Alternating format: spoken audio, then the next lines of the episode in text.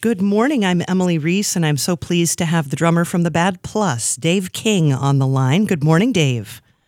Good morning. How are you doing? I am great, thank you, and uh, very much looking forward to these holiday shows you have at the Dakota. And this is a tradition for you. So, will you talk to us a little bit about that?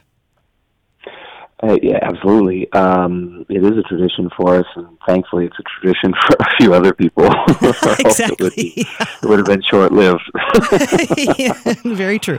We just we just keep showing up, and nobody else but me. sort of like the rest of my career. Yeah. Anyway, where's my job? Um, uh, I um, uh, think this is our twentieth year doing Wow. it, which is kind of incredible. We, we Mhm. started, it, yeah, in in 2000. I guess the way things count, that means in 2019 it's actually 20 of them. So Wow. this is 20.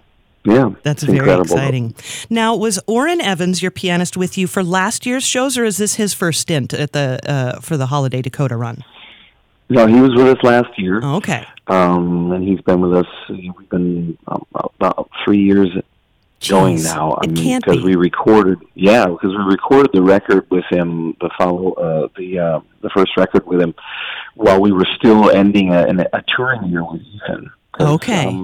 Because it was kind of a really amicable um, split mhm. from with Ethan, and we, we he wanted to kind of play for a full year, and we did.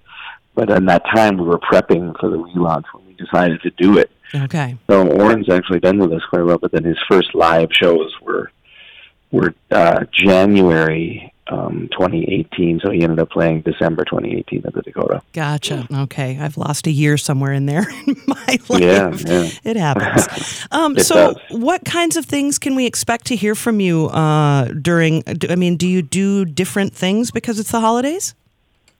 You know, we don't have any plan as far as like we don't do any holiday music or or anything like that. We we treat these as these are just our shows, Yeah. and um, because it's sort of a residency, we have a few other cities where we've done these sort of residencies where you do more than two nights or more than one night, and Mm-hmm. New York especially, and and we used to do a Chicago residency at the end of the year. We've done one in St. Louis for almost as long, Hmm.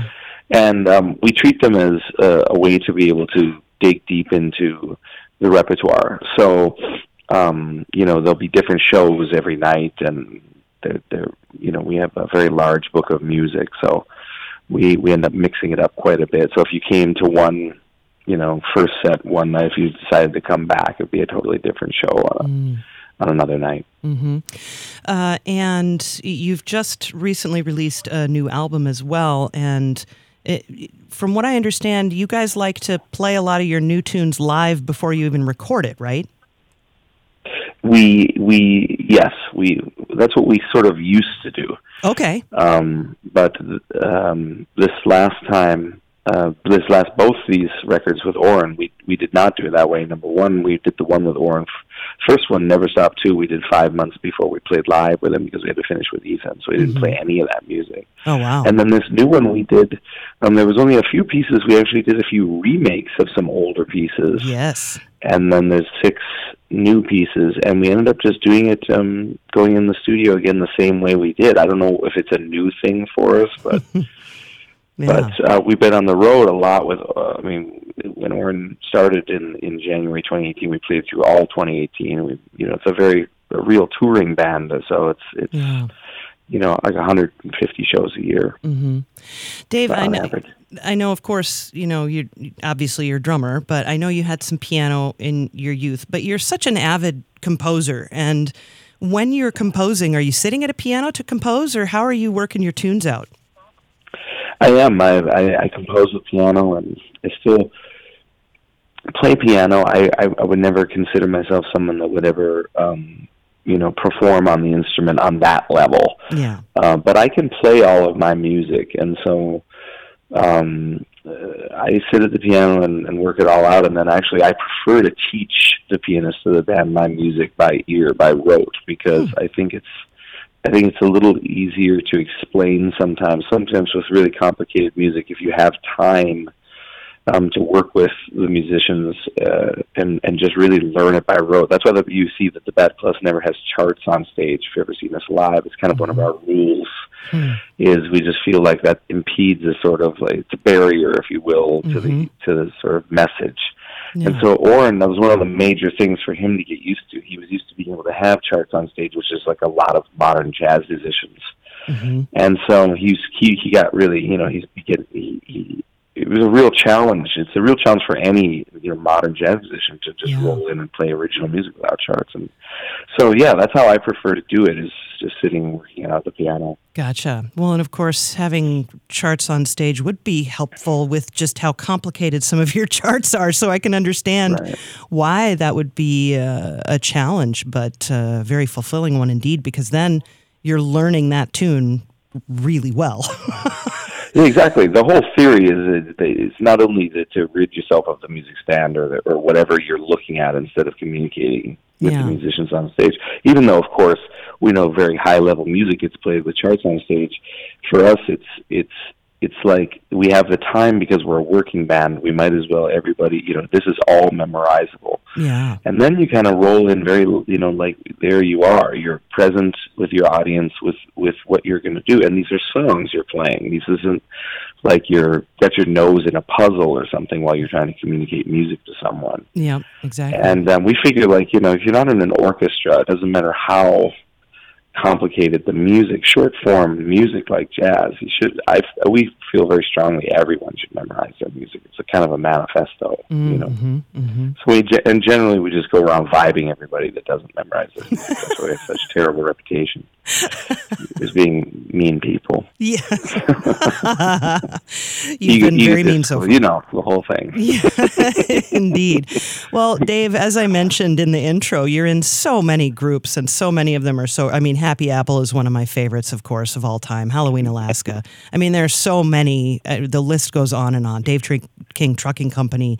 Um, what are you up to these days, other than, of course, the Bad Plus? It's been a busy um, few years because I I have a daughter who is in college now, and I was like, oh my gosh, that's expensive. so I actually actually started to take some sideman um, offers. I've been over the years, I've always prioritized my own music. That's why you're saying, or my own bands. You know, let's mm-hmm. just say my, my own projects. Uh, and um, I've done side things here and there when I could carve out the time. And I was, I would, you know, um, was fortunate enough to be asked to do things here and there. Mm-hmm. Um, and I was able to kind of like, okay, maybe I'll do that at some point. So this last few years, I started to do that more because I not only just needed to be able to afford her school more, but also mm-hmm. any downtime. I was just decided my children are a lot older now. I can I can go out and work even more. So I was spent the summer working with Joshua Redman and his band. Um, I replaced Brian Blade in his band, um, mm. Still Dreaming and that hopefully will make a new record in the beginning of next year. And then I was I've also been playing a lot with the guitarist Julian Lage, so I know you guys nice. have played a lot of that, oh, yeah. both of their music. So I did his mm-hmm. last record um, called Love Hurts, and um, yep. and so I've been doing a lot with Julian, including I'll be doing his new album. So things here and there, working with Craig Taborn, who's also from Minneapolis. I still work with him quite a bit. So I did his record on ECM.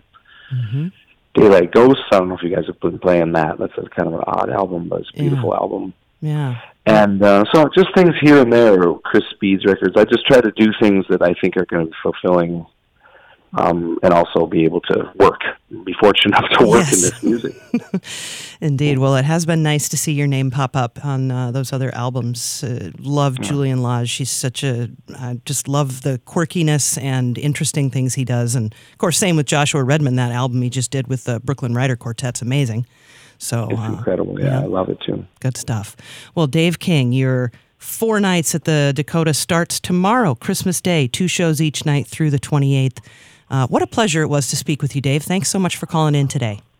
Oh, we thank you, you for playing the music and, and being enthusiast for the music. It's very, very cool. It's an important station. I appreciate it.